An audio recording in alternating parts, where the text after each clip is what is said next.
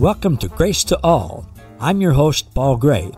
You've probably used the word grace, sang Amazing Grace, or said grace at a meal. But did you know that God's grace is way better than we can even imagine? And that you and all people already have an abundant supply of God's unlimited, amazing grace? Today, we're going to hear the truth about God's amazing grace to all people. So, sit back, relax, and prepare to be inspired and awakened to the amazing treasures that you already possess. This is truth that you can handle.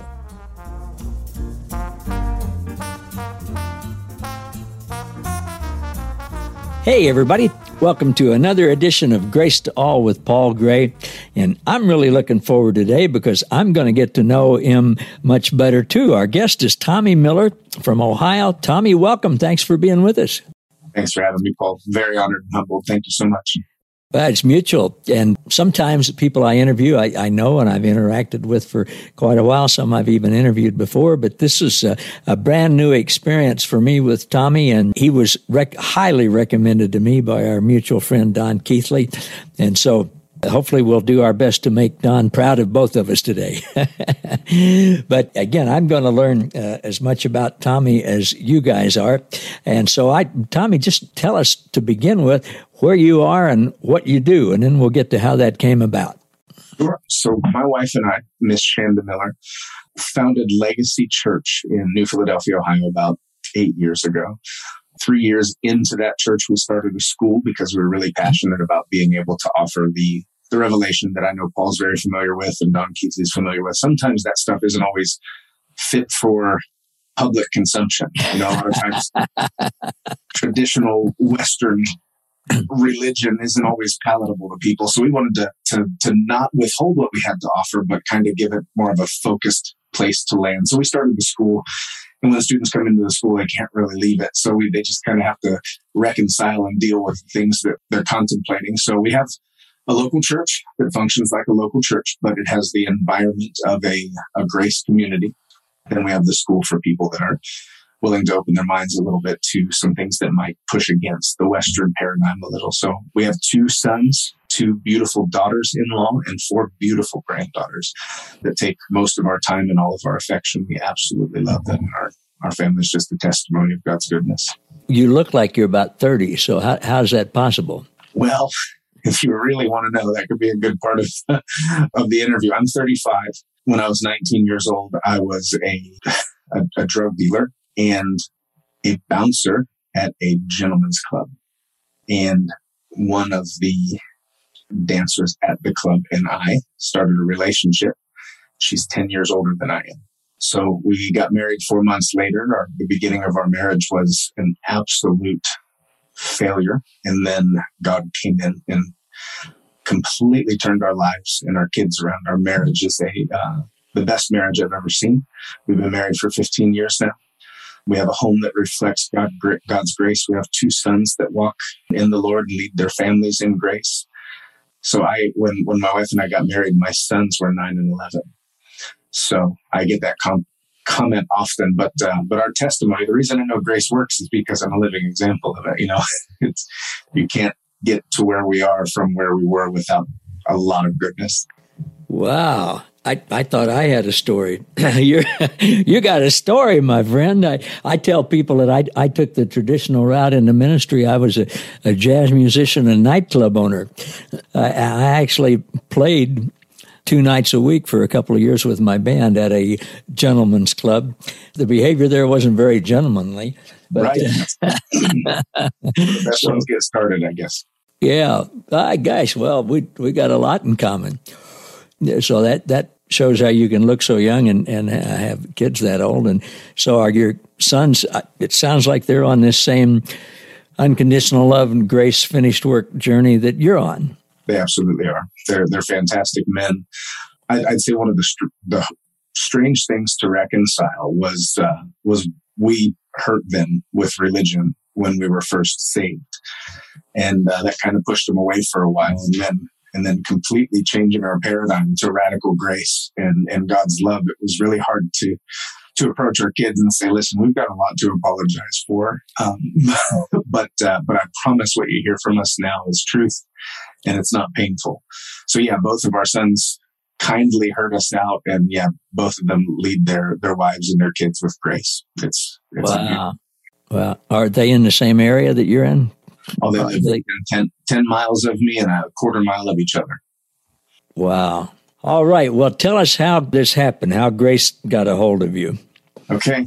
So it's a good story. And it's probably a lot like uh, a lot of the folks that are listening. I was about ready to give up the ministry.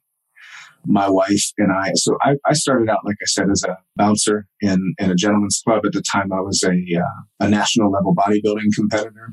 And I was very sure of myself, just didn't need a whole lot. And I always thought that uh, Jesus was a crutch for people that couldn't make it. Mm. So the way it got started in the in the beginning was my son, who was 11 at the time, my youngest son, visited a youth camp. And my youngest son has one heck of an attitude. He's he's redheaded. He's witty. He's quick on the draw, and he's uh, he's just I don't know. He, he's he's your stereotypical redhead. You know, he can uh, he can stand toe to toe with you and not back down. And when he came back from this encounter that he had with God, he was a completely different guy and I couldn't believe it. And, you know, like kind of like I started my wife and I, our marriage was on the outs at least once a week, if not more. Mm. At that time, we were deciding who got the dog. That means, you know, conversations were really serious. Mm. And, uh, mm. my son, who, uh, you know, obviously he's from her first marriage, which you'd never be able to tell that now. They're as much my sons as I am God's. Mm. He said, if you don't take me to church, I am going to move in with my biological dad because he could walk there from like he, he, he made a stand. In my pride and arrogance, I took him. And by the end of the first service, I was done for. Like the goodness of God had completely overwhelmed me. And, uh, and honestly, I never looked back. But as you can imagine, I heard everything through my paradigm, which was traditional Western, um, heaven, hell, right, wrong, behavior modification, even though they might have been saying the wrong things, you just sometimes don't have the paradigm to hear it. So fast forward three years, my wife and I are in the ministry, and the the sure of myself, confident guy that I was was reduced to worse than I ever was before I met the Lord. I would preach a message, and we'd get out to the car, and she'd just be dreading it, and she'd know what I was about to say. I was going to say, "How how did I do today?" and then I would just cry and say they're all going to leave because of my preaching. They're all going to leave because somebody didn't get healed. And just the, the performance after I got saved was so much worse than the performance beforehand. And uh, I think I would have traded my salvation to to go back to not knowing. Wow. Because the, the pressure of religion was so much more painful. Mm-hmm. But I, I, had a, a moment that all of this changed, and that's been eight years ago. Um, I was I was at a I was I was playing guitar, hired to play guitar for another worship band at a conference, and there was a a gentleman in from Dallas, and the week before, I was called to a hospital to pray for a young man that had spinal meningitis. He was 19 years old. And they told me he had two weeks to live. And I walked into his hospital room and I laid hands on him. And before I left that day, he died. So it was, uh, it was of my opinion that had they not called me, he might have got, he, he, he might not have met the same demise. So I was done. You know, the, the pressure to, to heal the sick and the pressure to raise the dead. Now I fully believe in, walk in those things and love seeing them now, but it was still from a earning and deserving standpoint. So that guy was uh, preaching that, that, night, that guy from Dallas, and I was only a week past this disappointment. And you know, there was a, a line of 100 people up to him. There was a line of 50 people behind us, and we get to he and his wife to talk to them. And before we can get anything out of our mouths, he said, "Do you want to go to dinner?" Said, "Sure." So he had his driver bring the car around. Those other 50 people he left standing there, and somehow we ended up at Applebee's with him. And uh, I told him my story, and he said that same thing happened to me five years ago. I said, Well, how'd you get past it? He said, I became a son. And I never, never considered myself a son of God before. I was always a good servant. Um, I was always uh, a man of God, but I had never just rested in the house of God because I was too busy working in his field. And uh, at that moment, God spoke something to me that I use as the government for my life now. Sons have favor and slaves have pressure. And I can tell by what, which one I'm feeling, which covenant I'm walking in. And that was the, uh, the seed, I'll say, of the ever increasing revelation that came after that. But that was the turning point. Definitively, that was the turning point. I got adopted that day. Wow. What a story. And you guys, you, you tell it so well, Tommy. Man, my gosh. So did you stay connected with that guy? Yeah, yeah, we have. Yeah, his name's Guy Pei. His, uh, his wife is uh, Ilka Pei. They're out of Dallas. They travel to a couple hundred countries a year, just tremendous people, larger than life personalities. And he's actually larger than life. I think he's six foot eight and Ilka's six foot one. But yeah, they, they had, uh, they had, they had more to do with our transition than they could ever understand. So, wow.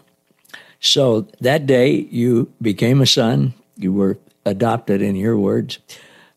Then uh, what happened after that? So that that's another interesting interesting journey is is I thought at that moment that everything was as good as it could be because I came out of bondage and into freedom and uh, things started changing. I I remember laying down at, to bed at night. I was always extremely studious. Um, I was I was employed at the time by an insurance company and I worked remotely. So if if I was able to do you know my my remote work, laptop work, and there was gaps in between, I'd be reading my Bible, and I would read from the beginning of Acts to the end of Jude, about five days a week and I prided myself in being studious and learning. And I, I, led our youth group through apologetics courses, and it was always almost like reformed theology. And it wasn't it wasn't super healthy, but mm-hmm. when th- when that happened, my Bible reading became much more intimate. And the odd thing that marked that season in my life is I started learning more in my sleep than I did while I was awake. really? Yes. Yeah, I remember one night I asked God to uh, to reveal to me why He cursed the fig tree, because I'd studied it for years and I had all of these great, you know, parabolic understandings of it, but uh, but I never understood it. So I, I, was actually asleep in the room next to the one I'm in now, and I laid down. And when when I used to lay down at that time, it was just like euphoric. Like there was no stress. The for the first time in my life, my my mind was quiet at night. I was harboring no guilt, no insecurity, and I just lay down, and it just felt like I I'd enter into heaven. but I asked God why He cursed the fig tree, and when I woke up, I knew, and and those those kind of things happened over and over and over again. And I, I don't mean to make it sound cosmic or odd, but what He was showing me through that whole time is everything that you've ever strived for is going to be given to you because you're resting now. And uh, he said, Yeah, the fig tree was Israel. I actually cursed the system that you used to be in.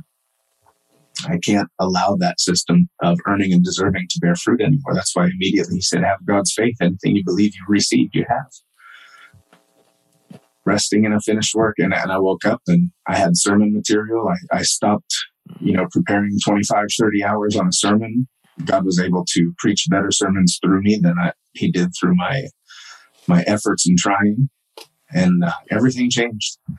I, I remember going up to the pulpit and having this understanding that I never had before because it was always a performance thing. Even if you, you would lie to yourself and say it wasn't, it was. Uh, this is God's message. I'm God's son and it came from him. And if they don't like it, I'm not the problem. that changed everything. Oh man, yeah. That you know that. Uh, uh, well, again, what a story! you're talking about the the fig tree. You know the one of the things that uh, I was often asked. I, I, still am sometimes since I uh, am on this new journey. Is uh, well, if what you say is true, you know uh, what? Why did Jesus come? What what did he save us from? And uh, if, if there's no hell, what did he what did he save us from? And uh, I, I've the Lord showed me, and and I know He's shown lots of other people too that He He saved us from the the damnable uh, structure of religion that portrays an angry God that doesn't like people, That's what he saved us on. That's what Jesus came to to reveal and to show us. And religious people didn't like it so much they killed him. Today they don't kill us physically, but they sure try to get rid of us when when we when we tell them that. But I I, I was um, oh gosh, who was it? I was last week. I was interviewing. Uh, some friends that I've interviewed before, uh, and I did a whole series of them. I can't remember if this was Richard Murray or Keith Giles, Don Keathley, um, one of them. But uh, uh, we came to the mutual agreement that pretty much everything we learned in traditional religion was just 180 degrees wrong. Yeah. And uh, nice people, wonderful people, God loves. It. And you know, I, what I taught was was 180 degrees wrong, but just misinformed, misguided people who don't have yet have a revelation of the truth. And just, man, you can just go down the line, almost every single thing. Uh, and that's a, that's a whole lot of stuff piled upon a whole lot of more stuff that uh, it, it, it can be hard to wade through, can it? Yeah, yeah, absolutely.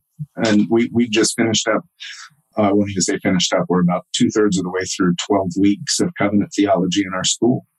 And that's one of the things that, that we have to do. Our students always say we wouldn't have to have a school if we didn't have to unlearn stuff. You know, that's that's what we spend most of our time doing is unlearning traditional religion. I was just I'm preparing for this evening where we're talking about uh, death and how death has been celebrated as a savior.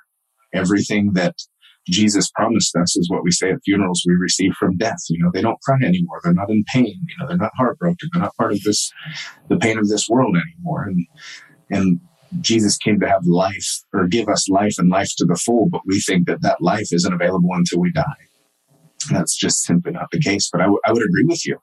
And uh, I think there's been an all out assault on the message of life and grace through religion and death. You know, the Bible says that where there is no law, there is no transgression. And it says the strength of sin was the law, and the wages of sin is death. So legalism, I forget, I think it's 2,847 years God dealt with man with no law whatsoever. And the only way that we know him and understand him in the Western culture is through that short time under the Mosaic Code where he had one. And for some reason, we, we define him by that instead of his, his unrelenting pursuit of us since the garden.